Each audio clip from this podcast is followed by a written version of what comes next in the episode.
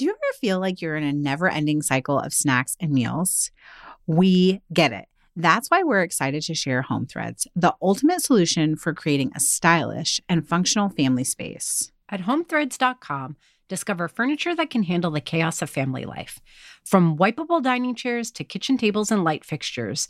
Or you can just freshen up your kitchen with trays, counter lamps, decor, and other affordable accents that will help you update your kitchen into a room you love spending time in head over to homethreads.com slash D-I-J-F-Y, short for Didn't I Just Feed You, to get a code for 15% off your first order. Because if you're going to be feeding them three times a day, plus snacks, you deserve a home that feeds your style. Home Threads, love where you live. That's homethreads.com backslash D-I-J-F-Y today to get 15% off your first order. This episode is brought to you with support from Whole Foods. As a resident Greek girl, I am a sucker for Mediterranean flavors and want you to taste the Mediterranean too. Go to Whole Foods Market now and save on regionally inspired products through March 19th. Find sales on animal welfare certified meat, including boneless, skinless, air chilled chicken breast, bone in beef short ribs, ground lamb, and more. Save on whole bronzini and sustainable wild caught sockeye salmon and stock up on Mediterranean essentials like feta cheese crumbles, whole wheat pita pockets, and if you're over 21, wines from Spain, Greece, and Italy. Grab your ingredients and experiment with family friendly Mediterranean cuisine today. Think Greek style ground lamb pitas, lemony oven roasted chicken, or bronzino or instant pot short ribs braised in wine. All simple and delicious. Taste the Mediterranean now at Whole Foods Market. I always find that when you're mixing something someone loves, but adding something they maybe don't like to it is the best way to get people to start liking something that they didn't like. Welcome to Didn't I Just Feed You? A podcast about feeding us kids. Hi, I'm Stacie. And I'm Meghan. Welcome to the last episode in our little mini summer season. I feel Aww. like I know it was. We had a lot of fun, even though we started off on a serious note talking about weight loss. we got to talk about popsicles and grilling and no cook meals. And today we're going to talk about what I used to think was everyone's favorite summer treat, but I learned it might not be. S'mores. Okay, well, I qualified it. I qualified it. Yes. I mean, don't get me wrong. Like, give me a fire and graham crackers and marshmallows, and I'm there. I'm there. I'm there for it. It just, you know, I, some people think it's the absolute, the classic with chocolate involved is the absolute perfect sweet. And, you know, we talked through that a little bit today. We talked through it. Yes. I'm like, I don't want you to give too much away of no, what we talked we about with Dan. It. Let's just put it this way. I have a little s'mores therapy session with Meghan and our with guest, a s'mores professional. With and a s'mores professional. So it was kind of perfect, right? It was. But I'm curious, Stacie, how has summer been going for you? It's been very busy. It's been very busy. It's very, it's funny because my 12 year old decided not to go to sleepaway camp. And if you guys listened to season one, at the very beginning, I talk a lot about my boys going to sleepaway camp, being alone without them in the house. And so it's a big adjustment. He really just wanted to play basketball all summer. So yeah. he did a week away at Duke basketball camp, which he loved but then a lot of working one on one with a coach here in Brooklyn, some basketball day camps. But part of why we were okay with this, I mean, not that we were going to force him. He tried it twice and he didn't love it, sleep away. But, you know, he's 12. Like he walks to the playground on his own to practice basketball he goes off and meets with his basketball coach, and I really don't have to be involved. Sometimes I pick him up, sometimes I don't. You know, he even had plans to go to the movies by himself one afternoon. so I basically I can ignore my child. and that is a really brand new experience that has made the summer feel more free than it has felt in a long time. I'm waiting for that summer. I can't say that I'm not annoyed a lot because yes. I've done a lot of yelling too. Like I do. Yes. He calls them rages. I can hardly call them rages, but I'll come downstairs and I'll be in full on work mode. And they're like, there's a cereal bowl on the coffee table and he's still in pajamas and his bed's a mess. And I'm like, if you want to stay home all summer, you have to start taking care of yourself. Like, did you eat lunch? Put your bowl away. Da, da, da, da, da, and like brush your teeth and no video games until like one day he was like, I'm not going to spend another minute in this house alone with you. and you're like, you have no choice. but it, I feel free. I'm not, I'm annoyed, yeah. but free. Isn't it really? It's summer is very challenging. Like, I think that people imagine if you're a parent and your kids are off school, it it's easier. And there's some parts of it, right? Like we're oh, not yeah. hustling to get out the door every yes. day, which is really nice. But we're doing a combination of like having our oldest home and having our son at daycare a couple days a week and also trying to find him a new daycare. And then we have like some swim camps that are really short so they're just there for a couple hours and like organized play dates and and so there's some structure to our summer but it feels busier than the school year feels and i also feel like some days i've just really had enough of my children. Uh, I so get that. Yeah. I so get that. I do get to sleep in. I mean, I do feel like we're hitting a stride. Like yes. I sleep in. I haven't had to pack lunches. When Isaac's home, he makes his own lunch in theory. You know, we just traveled.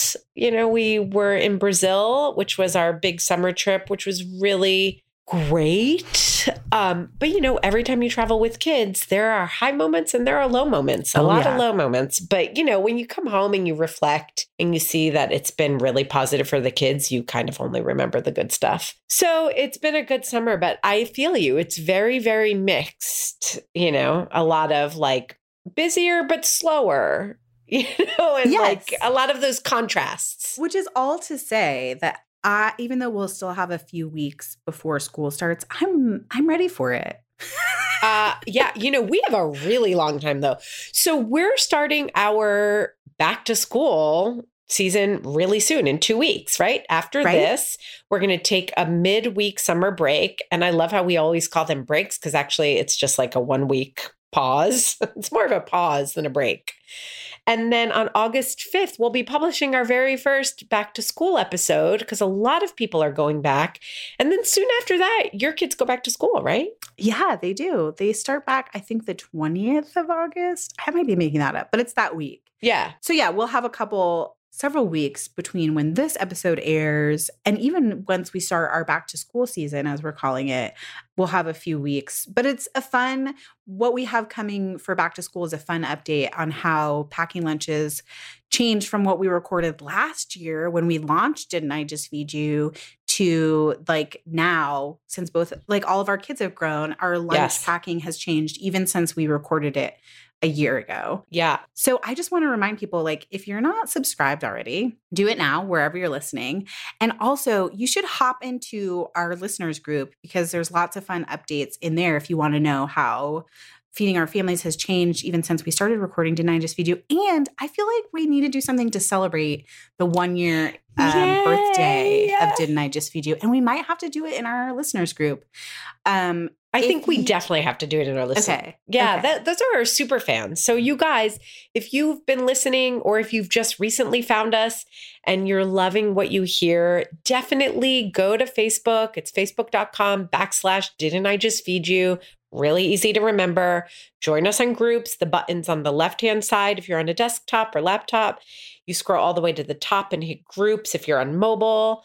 And again, the password whiskey or painkiller, repeating this because we want you, there's going to be good stuff. There's going to be good stuff. I think it's funny that still sometimes people answer the question with, I'm not really sure what the secret question answer is. I'm like, you guys, we say it in every episode.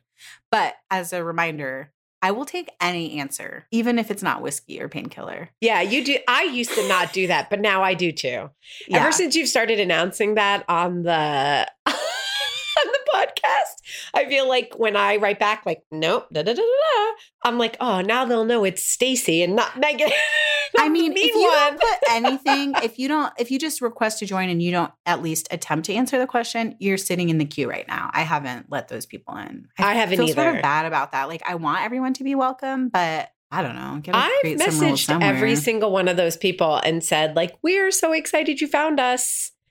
Anyway, guys, you won't be in that position because you're going to answer whiskey or painkiller. There, done deal. And then you're going to be part of our one year birthday celebration for our little baby. Yay! Didn't I just feed you? and I think it's perfect that we're mentioning this for the first time on an episode where we're talking about snacks and s'mores. Yes. Because I feel like that's a combination of um, everything good about feeding your family.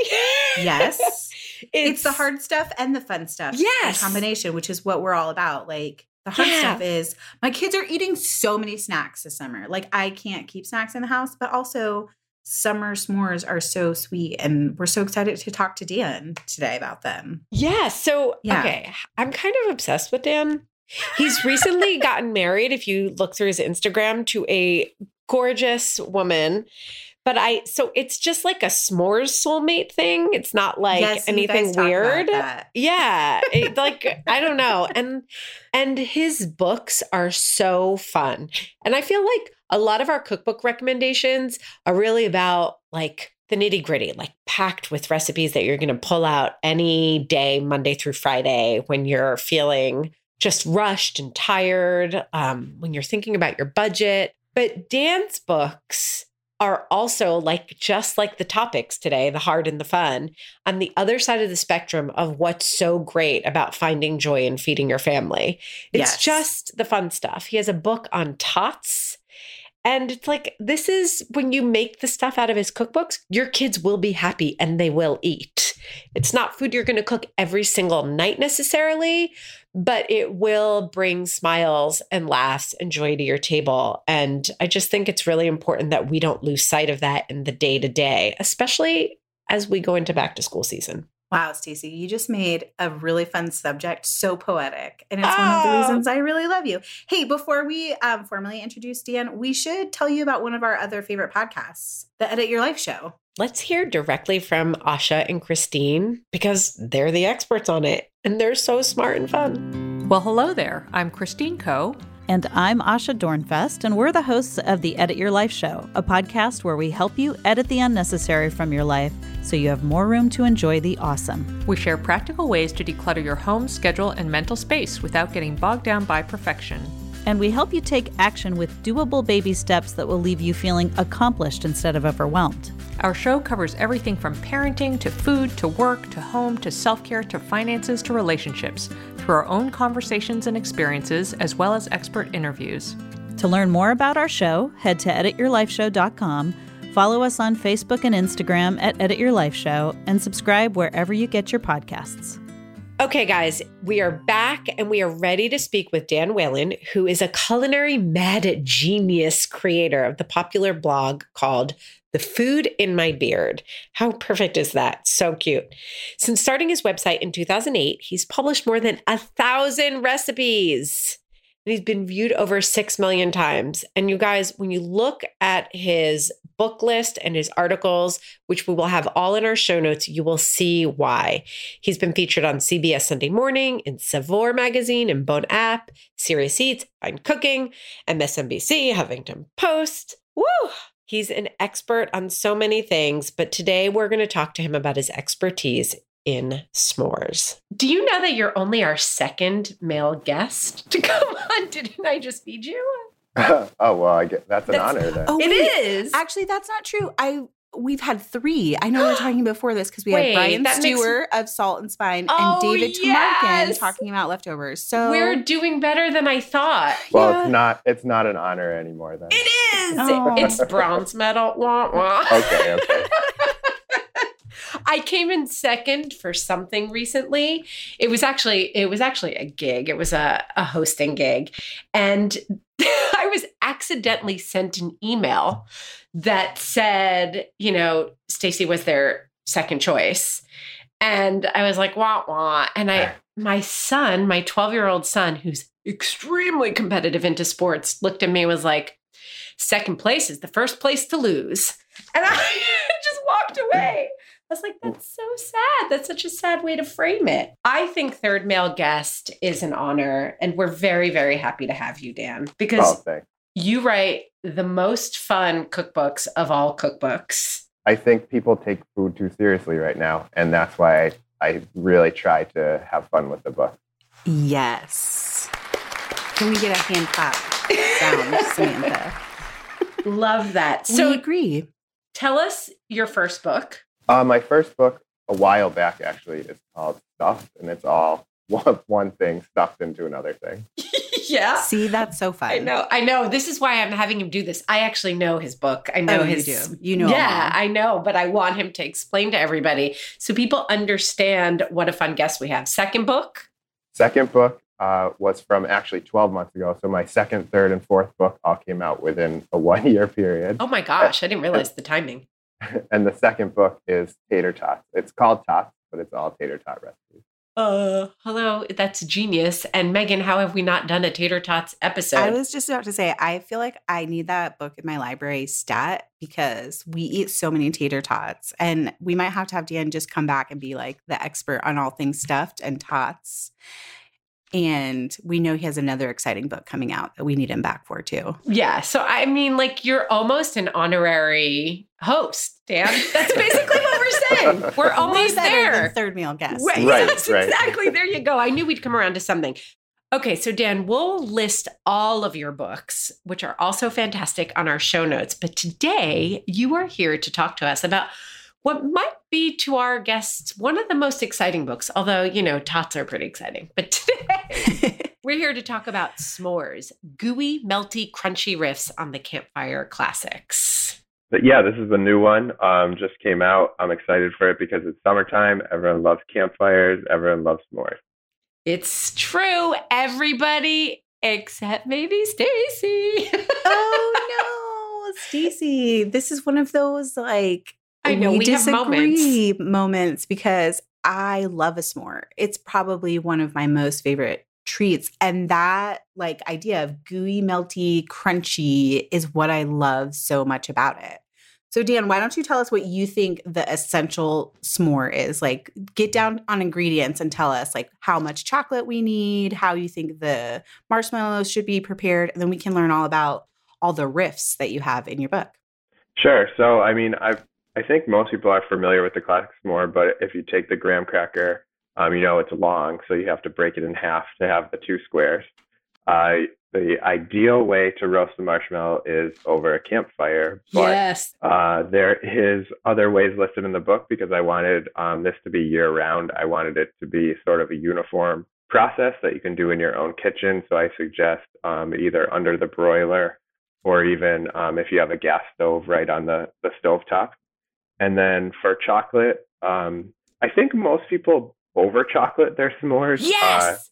and Sorry.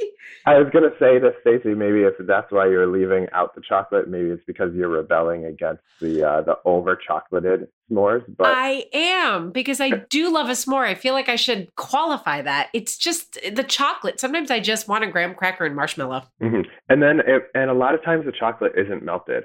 So if, if what you, I think is a problem. People Right, don't it- melt it. Yeah, and so if you allow the chocolate to come a little more to like get a little warmer, and then make sure your marshmallows hitting the chocolate fresh off the heat, um, it will melt a little. And I also I learned. Do you guys know what the individual pieces of a chocolate bar are called? Okay, I do because I read your book because I'm a good researcher, but that was actually one of my favorite things a pip, right? Yeah, yeah, Where- pip.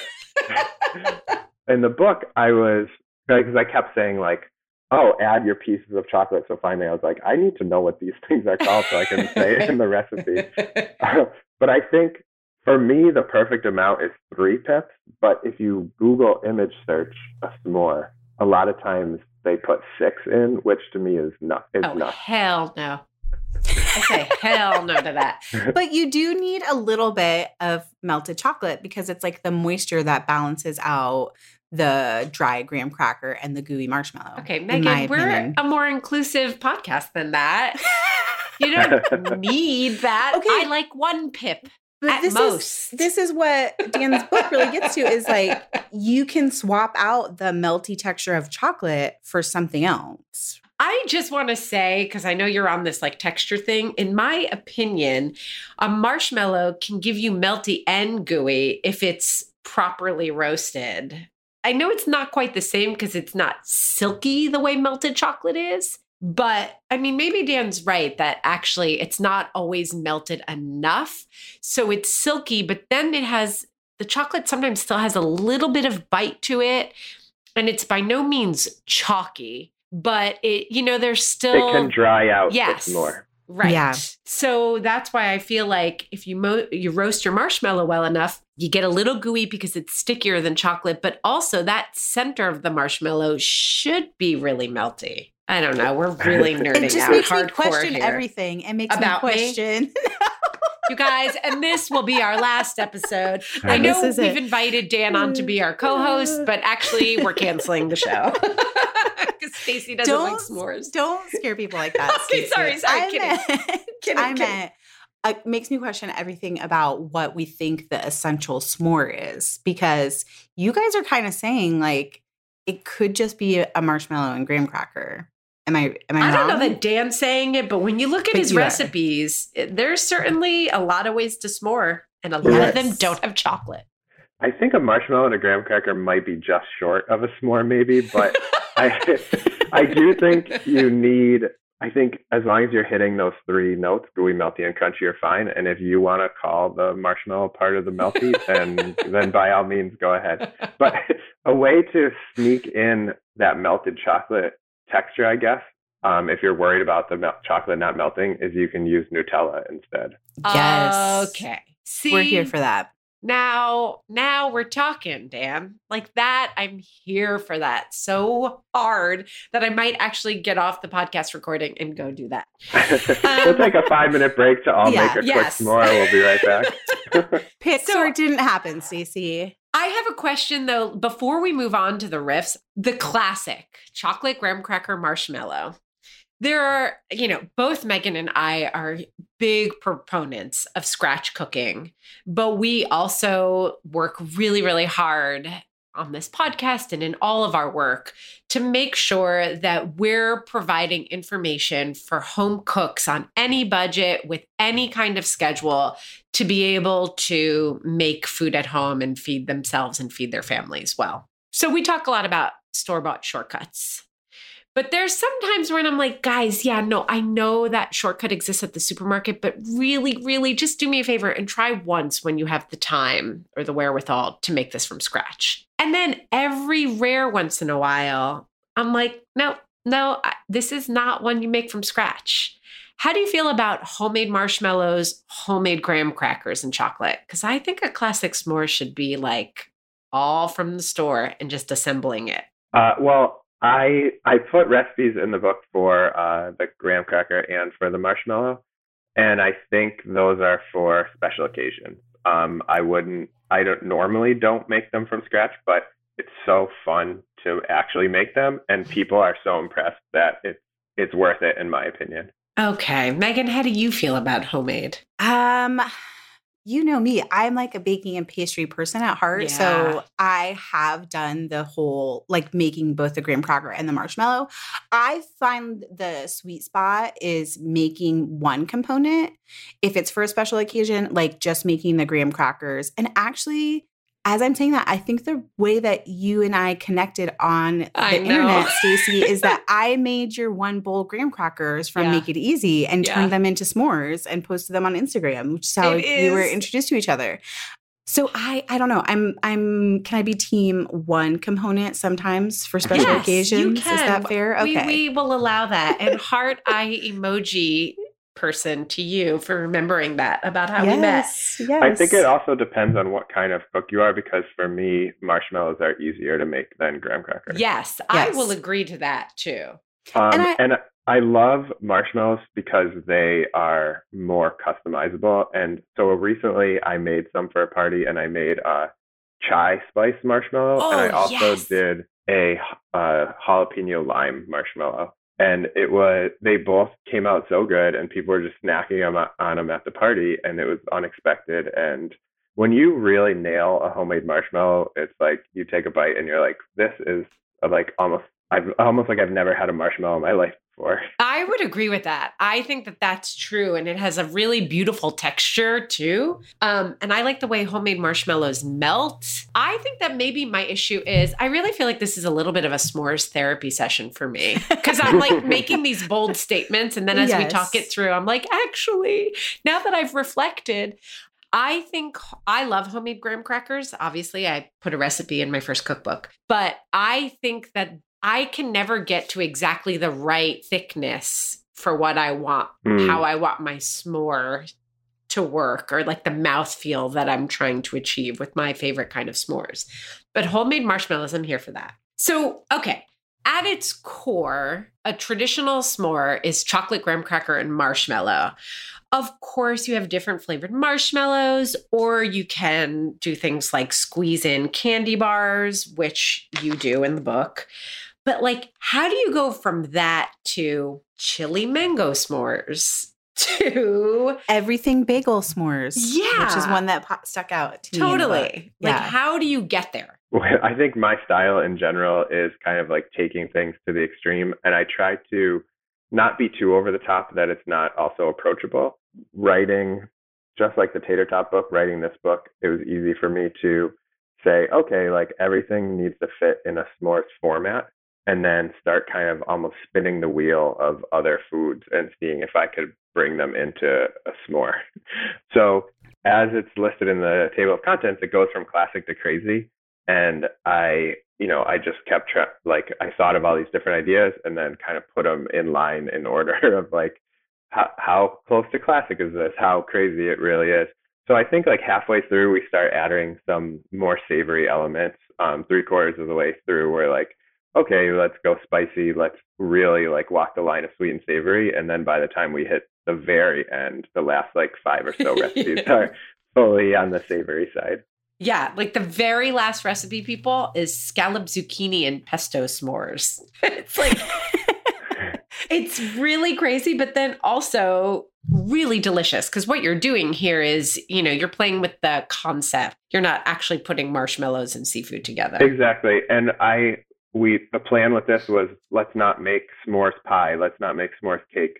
Let's make everything look like a s'more um, but it doesn't necessarily need to taste like it. I actually really love that and think that this is like a good takeaway for our audience in particular when you're feeding kids being playful with food and really drawing in all different creative ways on things that they already like is such a powerful approach. So, you know, people will be like, cut vegetables into cute shapes, which is great. But like when your kids start to get older, serving a caprese s'mores or serving scallops, which maybe if your, you know, nine year old hasn't eaten them very much over their lifetime and saying, oh, this is a s'more and being playful that way, I think could really work. Don't you, mm-hmm. Meghan? I mean, I just think it's so fun and another brilliant way like that we can help our listeners and help ourselves like feed our kids new foods is taking something that's really fun and they love like a s'more and then turning it into something savory. I particularly love the recipes in this book that walk the line of sweet and savory because uh, I yeah. think that's a really underrated um flavor win. Like anytime you can put something sort of salty on a s'more um, I think it's winning. So, what are your favorite savory ingredients, Dan, to put on sort a sort of classic s'more, like keeping a marshmallow in place and maybe at do, doing a different cookie or cracker? Right, I agree. Those are actually my favorite recipes too. And um, one of my favorites in here is where I put an actual burger in in a s'more. um, and this is a 100% like a it's an actual burger and it has marshmallow and chocolate and I've put it in my mashup cookbook and in this cookbook as well, but it's like a little different. Like the one in the mashup book is more of a burger with more hints, whereas the one in the s'mores book is more of a s'more with burger hints. um, and every time I've made this, people get really angry about it. I made it on a on the website Delish once, which people there, you know, they're obviously not familiar with my weird style. Like if I post it on my site, people are like, okay, this guy's doing that again. Whereas if I do it somewhere else where people aren't familiar, they they get mad. Like someone commented that they hope that next time I roast a marshmallow, I fall into the fire. Oh my Oh, god! no. Also, Dan, when you first started saying that, I was like, who are these people who you're inviting over to your house who are being so rude when you're making them burgers? Now I understand. They're called the readers of delish.com. It's people on the internet. It's a very clear Internet. distinction. So people get really upset about the burger. Is that a little bit what you love about it though? Like it's controversial? yeah, definitely. I think um, my favorite recipes are either when people say, "Oh, why didn't I think of that before?" It's like so obvious, or if they say like, "I would never eat that," but then when they do, that it actually works. So, what are some of those recipes from the s'mores cookbook? Because there were definitely some that I was like, uh, Dan, you're really, you're really pushing it here. well, The burger was one of them. the was burger. it? I was like, that's brilliant. I'm gonna try that. I was a little like, Um, there's oddly enough three recipes in here inspired by salads. I feel like I want to guess which the three are. That's kind of perfect because we just before this had an episode about about salads and getting our kids to eat more salads. Okay, is it strawberry balsamic mint s'mores? Yes. Okay, I love that. That sounds delicious. Peach candied pecan and blue cheese s'mores. Yes. Oh yeah, I'm nailing it. Go ahead, Meghan. You want to try for the third? Do you have the book in front of you? I'm, I have it in front of me. I'm trying to catch up to where you are. it's 'cause I'm- more towards the end, I as get you might fully guess. distracted by all the beautiful pictures. I know. Well, The it's like pictures did come out amazing. Yeah. yeah, Yeah. because it's all gooey, melty, crunchy. You can see it. Like the potato chips more. I'm like, Yes. I need that right now. It's fully stopped me on this page. Okay. Um the antipasto s'mores. Is that like a sal a capri or a caprese? Those are both salads or can Actually, be you know what? I probably was wrong. Like, there's probably like There's five more. or six inspired Yeah. by salad. Wait, I was so what- thinking but- the prosciutto and um, cantaloupe. yeah, that was well. my next guess Oh. too. Yes, which actually sounds delicious. It sounds so good. So were people were those examples of recipes that people were like, Dan, you've lost it, and then they're like, Oh, this is delicious. Yeah, I think um, it there's it's that whole sort of section from like the burger to until you fully release. Like once you fully release the marshmallow and stuff, um, then people are like, okay, this is fine because it's savory. But it's the ones where you're still doing a marshmallow, but you have meat or like a Yeah. bacon s'more or a spice like uh, Mexican chocolate is where people kind of go, okay, this is oh, there's the olive oil and balsamic. That's another one. Oh yeah. Uh, but I mean, olive oil and balsamic on ice cream is so Yes. good, and one of those things people are still kind of like getting getting the grasp of. Um, but uh, it works on a marshmallow too. That I- makes sense. I, I think that totally makes sense. And actually, last year I started eating like very, like a drizzle of very high quality, fruity olive oil on my vanilla ice cream. And I Yeah. love it. It's so good. Um, I really like the ones that have cheese, especially the blue cheese, because that's an ingredient that I'm trying to get my kids a little more acclimated to. My nine year old in particular, his only cheese that he likes to eat is fresh mozzarella, string cheese, and pepper jack. I, it doesn't fit. I don't know, but he likes it. But like anything else, he's like, oh, that's too strong. He won't even eat Parmesan cheese, like on Mm. pasta. So I'm wondering if something like the peach candied pecan and blue cheese s'mores might get him, like, might help him turn the corner. right. I always find that when you're mi- mixing something someone loves, but adding something they maybe don't like to it is the best way to get people to start liking something that they didn't like. Um, what recipe in the book were you're like, I'm gonna experiment with this, but I don't think it's gonna work, and then it surprised even you? or was there something that didn't make the book Yeah. that you tried? uh, you know what? I think everything that I really uh, got far enough to the point of like listing it as a uh, as a recipe, I made it to the book pretty much. The one that was like hard to really work with was um, the tiramisu one because I really wanted the lady fingers to be the The graham Oh, cracker? Yeah.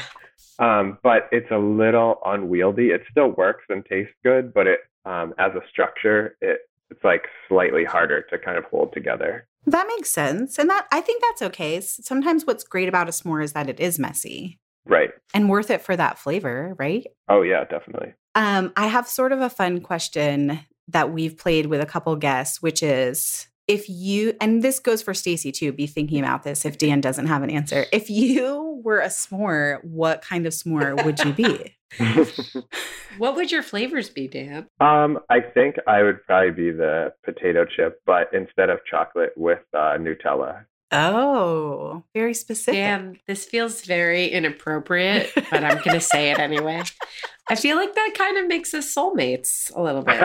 Because I feel like I feel like I, I, I get that very very deeply. Meghan, yeah. what about you? I'm still thinking. I'm I'm I know, usually I'm like, the one who springs is, the question. My brain is like off on this thing where it's like now there, there, there's such thing in the world as your s'mores soulmate, like someone who gets exactly how you make your s'more. I, we recently went on a Girl Scout camping trip with my seven year old, and I feel and it was like a bunch of moms and the girls. And I'm very particular about a s'more. Like I kind of don't want to eat it if it's not what I think of as being a perfect s'more. And oh I'm talking God. about like just graham cracker, Hershey's chocolate, and the store bought marshmallows.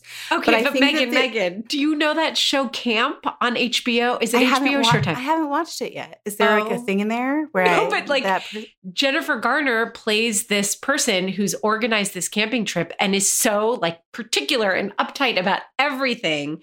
And I just had this moment of like imagining you slipping into that kind of character just around the s'mores. it was exactly. it probably like it. was exactly that like all the other moms were like, "What are you doing?" Like there was a grill grate over the campfire, so I put my chocolate, uh, my my graham crackers with the chocolate on top, and they're like, "Why are you doing that?" I'm like, "Because the chocolate has to get melty, or it's not worth eating." And then I was like, moving moving the wood around in the campfire. Um, to get like perfect coals so that I could and I was like preheating my um stick so that the inside would get melty oh at the same rate that the outside would get toasty and like if it burned I gave the marshmallow to to Ella my daughter because she likes a burnt marshmallow but I am not here for it on a s'more like I want the perfectly toasted one. So maybe as a s'more I'm just like an obsessively obsessively perfect classic s'more. I because that's what I want to eat. Did, uh, did you notice that uh, there's a list of personalities of marshmallow roasters in the book? I didn't. Oh, actually. I haven't seen that yet. That's kind so, of brilliant. I caught Pip, but not so that. wait, what am I? I don't. Maybe I don't want to know, Dan. Is it bad? You are uh, number six, which is Gordon Mello Ramsey, where you're very specific. oh my god, that's amazing. I'll Dan, own it. That's fine with me. What are you? Me, I'm more of the um I am always uh, trying to like get it in the right place, but I'm also like kind of lazy about it. I think I am too. like there's one um, listed that's just like puts their stick in kind of like tries to prop it up and then relax and not pay attention to it. so that's... I'm like half that mixed with the obsessive Gordon Mello Ramsey version where uh, sometimes I want to relax or sometimes I'm like paying too much attention. There's also like the backseat roaster who's telling everyone else they're doing it wrong. Meghan, do you think you would qualify?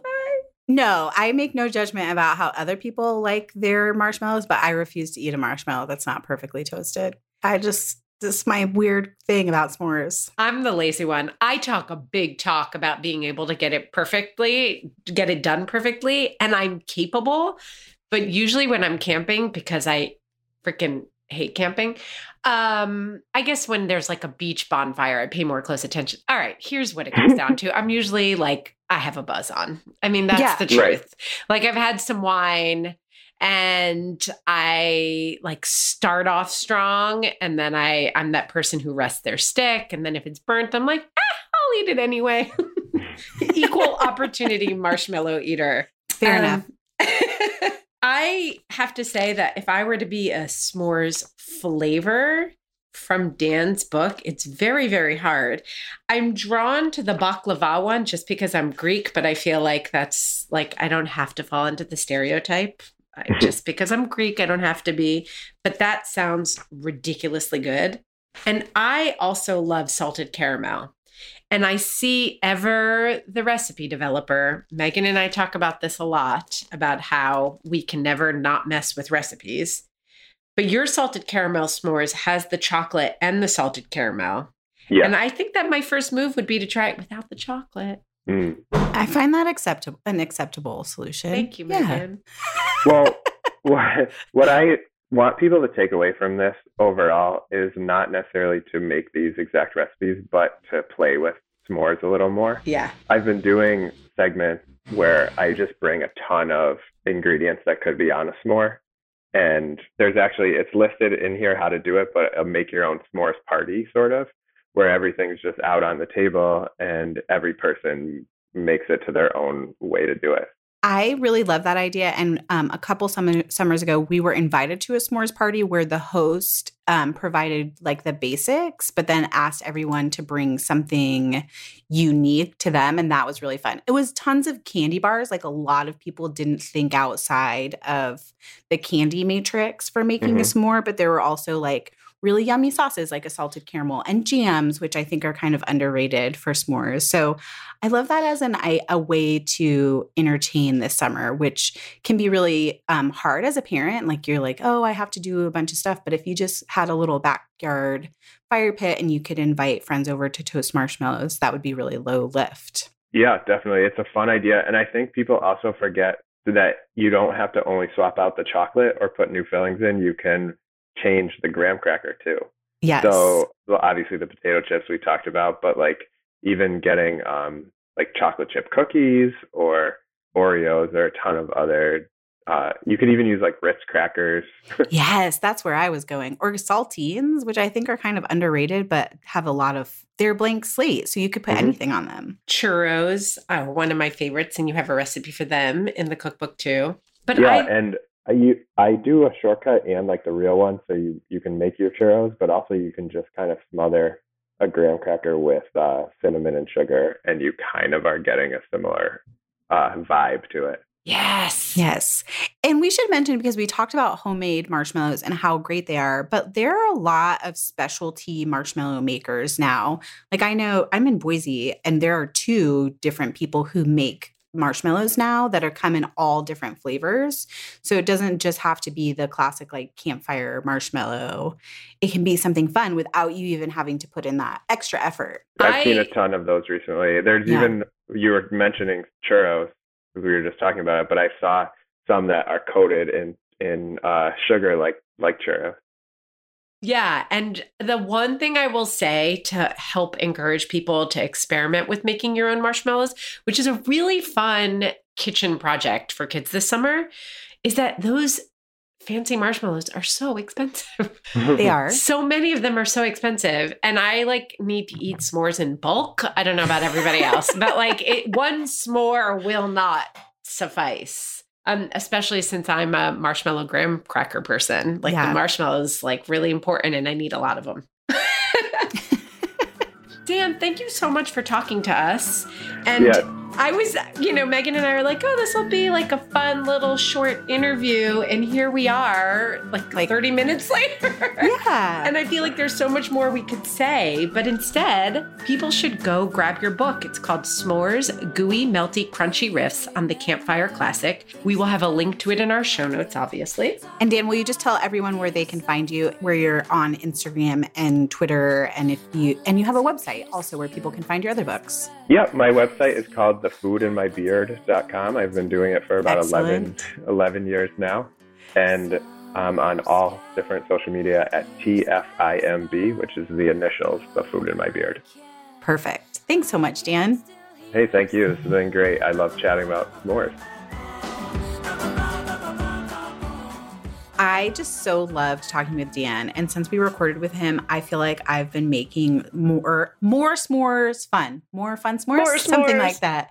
I'm having more fun with s'mores, even though I admit to being a s'mores perfectionist with the classic. Do you think you can let go a little or no? Like, you don't even want Yeah. to, right? No, I can. I can. I don't. I'm not sure why that sounded. I feel like you were kind of rocking in a corner when you said that. I can. It's fine. I can. It's fine. It's I can do it. I can do it. It's fine. It's totally fine. Um, no, it's fun for my kids, and also it's like creates this great autonomy for them where they can basically like make a quote unquote recipe of their own personal s'more um, with just a few ingredients at home. So we've been doing like peanut butter and jelly on s'mores without the chocolate, which has been really good. We also made the mini s'mores from Dan's book for my Yeah. daughter's American Girl doll. I'll share those on Instagram. That is the cutest thing ever. It makes me laugh anytime because, like, I make mini food for my daughter's American Girl doll, which feels like so ridiculous. But also, it's cute. I mean, yeah, it's it's a hard. uh, So, as an aside, this is unrelated to talking about summer snacks at all. I I'm not into playing with dolls. I don't understand the American Girl doll thing. It's a f- cute little bond that my mom and Ella have because they Oh, both have American sweet. Girl dolls. In fact, Ella spent a week with my mom in Seattle at the top of summer or the beginning of summer. And they like took Ella's American Girl doll to the American Girl doll salon, which y'all wait, is like that a thir- thing? it's a thing at the American Girl doll store, and it's like thirty dollars to get your doll's hair done. No, stop, stop, stop. I am not even kidding with you. It is like that's how much I pay for a haircut for Ella and her Whoa. doll, who has plastic hair, and also it's like six inches of hair. Like it is not a whole head of hair. They like curled it and did little braids in it, and Oh she gosh. already her hair is a mess again. And I'm like, I I can't. I'm so grateful to my mom that as a grandmother she did that, and they have that cool thing together. But the creating food for the American Girl doll is the only way that I can connect with that thing that my daughter loves so much. So but I love fun. that you found that. Like that's such a great. yeah, but it's ridiculous. Like, come on, it's ridiculous making teeny tiny pancakes, teeny tiny s'mores for Ellie, the American Girl doll. it's not ridiculous. Tis teeny tiny food is really fun. It's Oliver, really fun. you know, when we make our pancakes on the griddle, and now he hasn't made them in a while, actually. But anyway, you know, the little like flecks of batter, yes, right? And they end up being little, they look like little teeny, teeny, tiny. teeny pancakes. Those are his favorite. He makes me collect them all. I have to use like my good fish spatula because it's beveled, it has this sharp beveled edge, and you can Yeah. really get under all those tiny little pieces. And like I stack them on his plate along with his regular pancakes. They're his like favorite thing ever. because they're tiny. It's just so cute. it all, I also had this moment where I was like, wait, are they really tiny enough that they could be pancake sprinkles? Oh my gosh. That's kind of genius. Although, let's be honest, ah. pancakes, I don't know. I don't even want to get into this. This is going to take us on a tangent.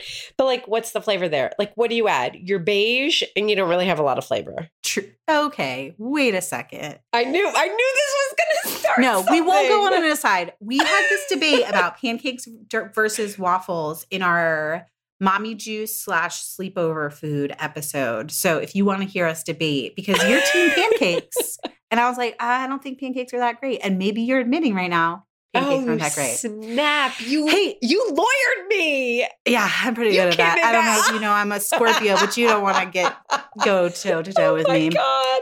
Hey, wow. Uh, Amazing. that that made me think though, pancakes are a really great summer snack, which we should talk about because aside from They are a great summer snack. You know what? I can't believe that I haven't done that. Yeah, having why used them snack you? time. I don't know. We haven't made pancakes lately. We've been traveling. Yeah. So- okay. Fair. fair Okay, enough. but yeah, because I always make extra and then I typically freeze them. And so then I don't think about what I have in the freezer until it's time to like make lunch or breakfast for dinner.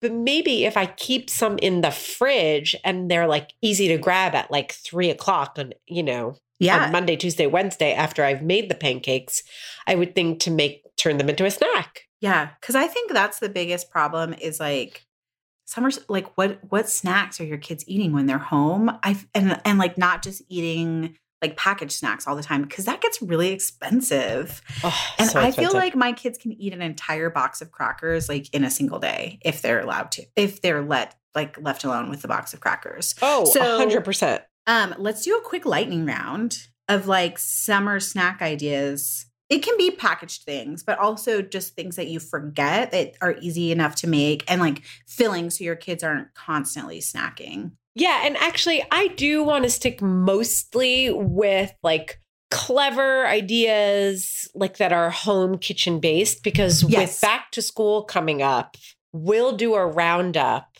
of like the best new packaged snacks because that's really helpful for lunch boxes and for packing the, you know, backpack and like quick what you can grab at Costco or on Amazon, subscribe and save.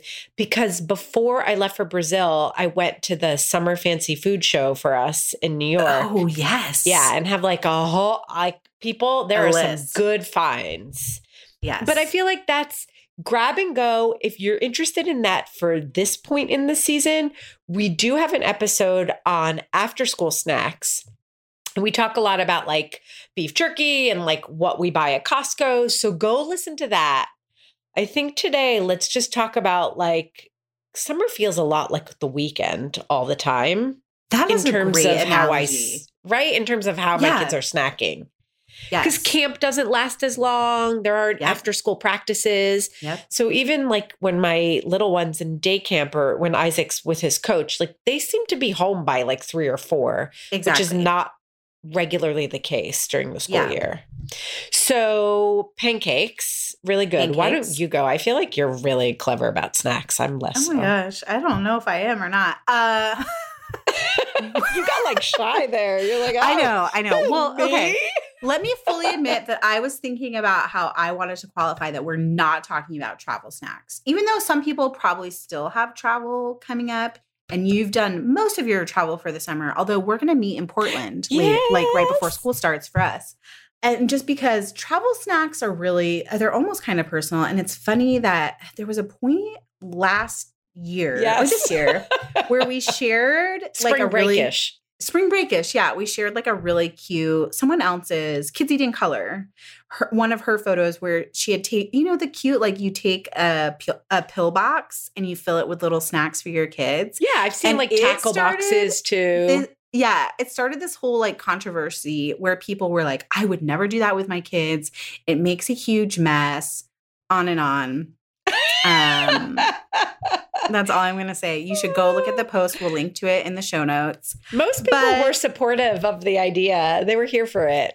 Yeah, which is all kind of to get to this point, which is anything that works as an after school snack or works as a summer snack would could easily be put in a lunchbox. Like I'm thinking of the LunchBots, lunch boxes because they're kind of bento shaped. Yeah. You could put a variety of snacks in there, like because it's divided, and take that with you in the car or on an airplane. It'd be super easy. And the haters of the idea, like I get it. It's hard to like you're already packing and like snacks fall everywhere. But the truth is, like for a lot of people, saving money to go on a vacation in the first place like takes up a lot of your budget. Like anywhere you can save is a good thing. And the truth is there aren't tons of options at road stops. Right, what do you- or is that what you call the them? air- road stops? Is that what you or call them? Or even at the airport. Road stops, Yeah, pit oh, stops. I- I, think is what stops. you're saying. Okay, like when you stop at a gas station, Yes. it's like chips or candy, which Yeah. my kids are like here for that, and we budget a little bit for it. But yeah, and then it can be really hard. Like if you want to go to the grocery store ahead of time and get packaged snacks, it's not like you can buy two or three applesauce pouches or just like one bag of. I mean, one pre, like small bag of Pirates Booty yeah. to take on the plane and then you have to worry to, about it being crushed so the idea of like packaging things you already have at home and making them more exciting by putting them in a small container and giving your kids the autonomy to eat what they want as they want is is still smart even yes. every snack has the potential for mess that's Yeah, I mean that's it. what it is. And like you're already on a plane and it's gross anyway, or you're in your car and if your car is like mine, it's dirty anyway. I'm such a neat clean freak and then my car for whatever reason like I I I feel like a lot of neat freaks are like that. Actually, Brian, you know Brian, my husband Yeah. is like he has a funny little thing with vacuuming the floors that we've talked about, and he's always the person who's like, "Oh, the house is a disaster." That's my impression of him. Terrible impression of him. Oh He does not sound like that. Someday we'll get him on the recording so you can hear what a sexy, great voice he has. But um his car, his truck, it's like gross. It's so gross. So gross. He keeps the house so neat and his car is disgusting. I don't think my car is disgusting, but well, definitely my like the mats on the floor are pretty freaking gross. I've only Okay. ridden it, I've only ridden in Mike's car when we when I was in New York with you. Yeah, last, Mike's so car- I don't know have Actually, I find Mike's car. He thinks that his car is like very neat and clean. And every single time I go in there, I'm like, oh, really? He's like, well, that was just from yesterday. Like he always has Yeah. an answer. I'm like, An yeah, excuse. except every single time. so, dude, I got you. All right, we have to get us back on track. Do it. We have to get back on track and talk about summer snacks. Okay, we do like toast or open face sandwiches a lot yep. because my kids can also help themselves to that. And that's a component to summer snacking that I have found to be important to us Yes. is that they can feed themselves. And sometimes they, Ella will like drag a kitchen chair over to the counter and climb up on it, which I have fond memories of being a latchkey kid and doing that and then eating like a whole entire box of little Debbie snacks. Yeah. While my mom was home. which like now I think about it, I'm like, that is gross. Like how no one I mean, it's a wonder that I didn't like get sick from eating so many sweets at one go. But so toast or open face sandwich is really easy because they can help themselves from the fridge to a slice of bread or it sometimes it's out on the counter and then they can pick out like peanut butter or jelly or um they Ella can handle uh, like mashing up an avocado and doing like avocado toast. So that's been a really good snack for us.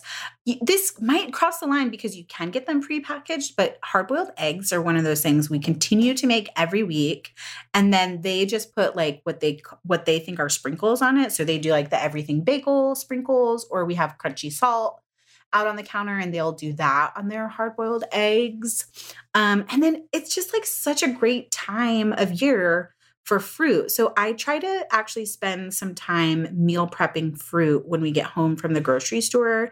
We had this really great tip from Roe of Brown Kids in our episode about reducing waste, where if you take berries and you soak them in a little vinegar and then rinse them and dry them, they stay fresh for longer in a glass container in your fridge. So I've been doing that a lot with summer berries and like taking the green tops off so they can just go into the fridge and help themselves.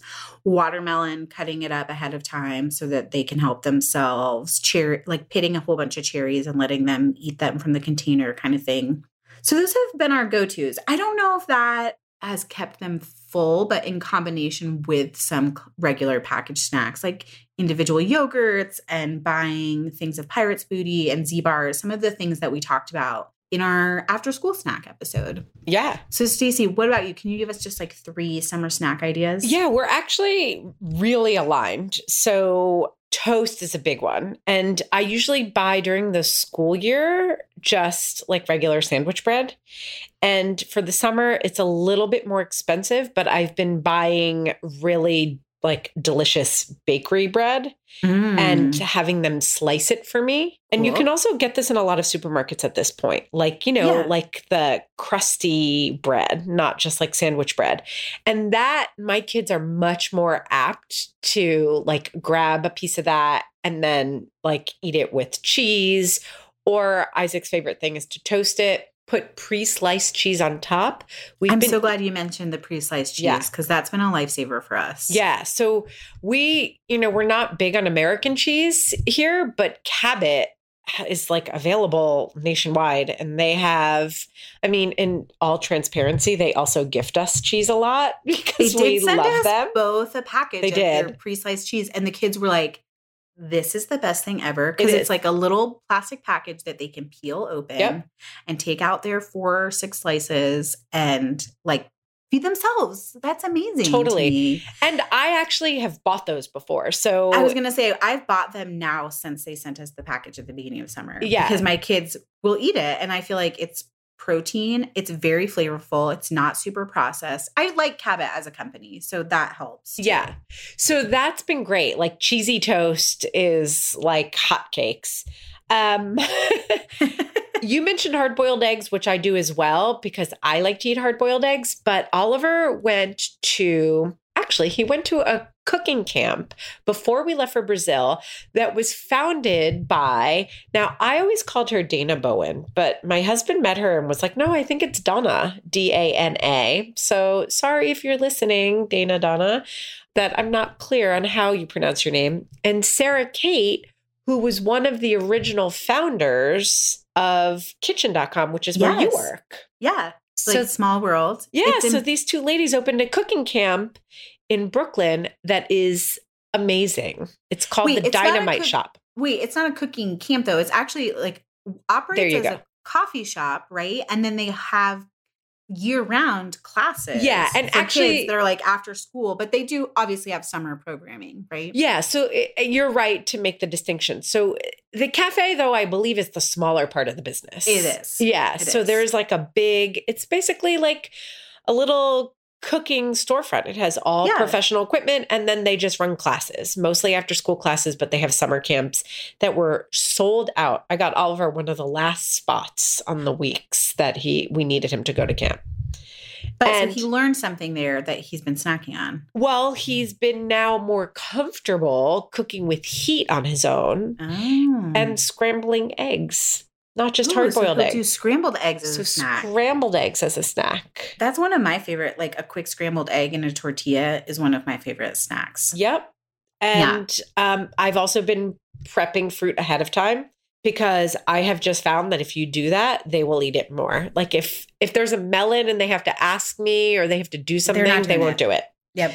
So if there's just a bowl of cut melon waiting in the fridge, they'll house it. Yes. I also wanted to say shout out to popcorn. We've been Yes. using the method that you shared. I think it was on your One Hungry Mama Facebook page. Yeah. In like July, you shared um there you basically just take a brown bag and put like a handful of kernels in it, fold over the top. You can staple it. I feel like I've seen that method before. And then pop it in the microwave. And Ella can make popcorn for herself and Emmett without any help doing that. Yeah. Um, and then we don't have to buy expensive pre-packaged microwave popcorn. And actually, I believe it's on my new site, staciebillis.com. Oh, hey, girl. Hey. Oh, hey, what's It's a up? good place to Visit me shout out that um, you can also be found on Instagram as at Stacie Billis, and you have a new website, And I have a new staciebillis.com. Just makes They're a little really bit more beautiful. sense. Thank you. I'm taking a little credit because we shot some of the photos We last did. summer when we shot Didn't I Just Feed You photos in Atlanta. we did. You styled them. So I the photos are beautiful. And thank you, Meghan. I'm over here giving myself uh like praise praise hands. Do it. Do it. And um, while Oh, wait, we're at it, raise the roof. Like that. Okay. I'm doing. Okay, okay. I Also, just by the way- sound so uncool. You j- I was going to say old, uncool. I I, you never But sound every time old. I say I'm, I feel old. You're like, oh, but I'm older than you. So I was trying not to go there. I know. Well, I'm going there because that was the first time that I'm like, girl, you sound older than me. Fair enough. okay. Fair enough. Okay. You are Meghan underscore Splawn on Instagram. And I'm sharing that because let's like, we're both, you're kind of in the last push of summer. I'm back from traveling, and you know, there's still uh, more than a month before my kids go to school. So, we will be sharing what we're snacking on and what our kids are snacking on on Yeah. Instagram. So, we'll get more and ideas then- there. And we want to hear from you guys too. What are your kids snacking on? What are your favorite summer snack solutions? Yes, we should start a thread in our private listeners group too. Let's do it. Like right now, ahead of this episode, um, because people need that resource. We need snack ideas, man. Just yeah, it just never ends. Also, don't forget to subscribe because even though we're taking a break next week, we will be back on August 5th with our back to school series. Find us as Didn't I Just Feed You on Instagram and Facebook, where you can also join the private listeners group that we've been talking about. The answer to the secret question is the question secret? I don't think the question is secret. The answer is secret. It's funny. We always say I know. the answer to the secret question. the time. Maybe that's why people don't answer. Maybe they're confused. Maybe we're confusing. People, listen, you'll be prompted to answer a question, write whiskey or painkiller or really anything. Yeah, and tell we'll us let your you favorite in. cocktail. We don't even care. Um, I already mentioned you should subscribe, but hey, if you feel so inclined, please leave us a review on iTunes. It makes a really big difference for our personal morale, but it also helps people um, decide to listen because you know that the first thing you do when you find something new, whether it's a podcast or something you're looking at on Amazon, is you read those reviews. You want to know how great it is, and we think. Didn't I just feed you is worth a review? We hope you think so too. And smash all five stars. Yeah. But seriously, yeah.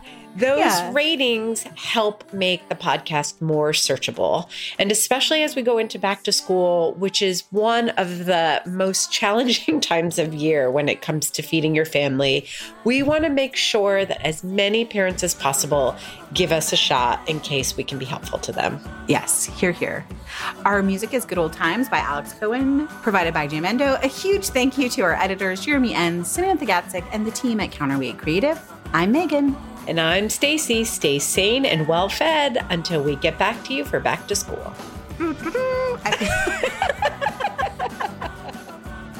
I need another snack. Don't forget to smash all five stars on iTunes and subscribe to Didn't I Just Feed You, a podcast about feeding families.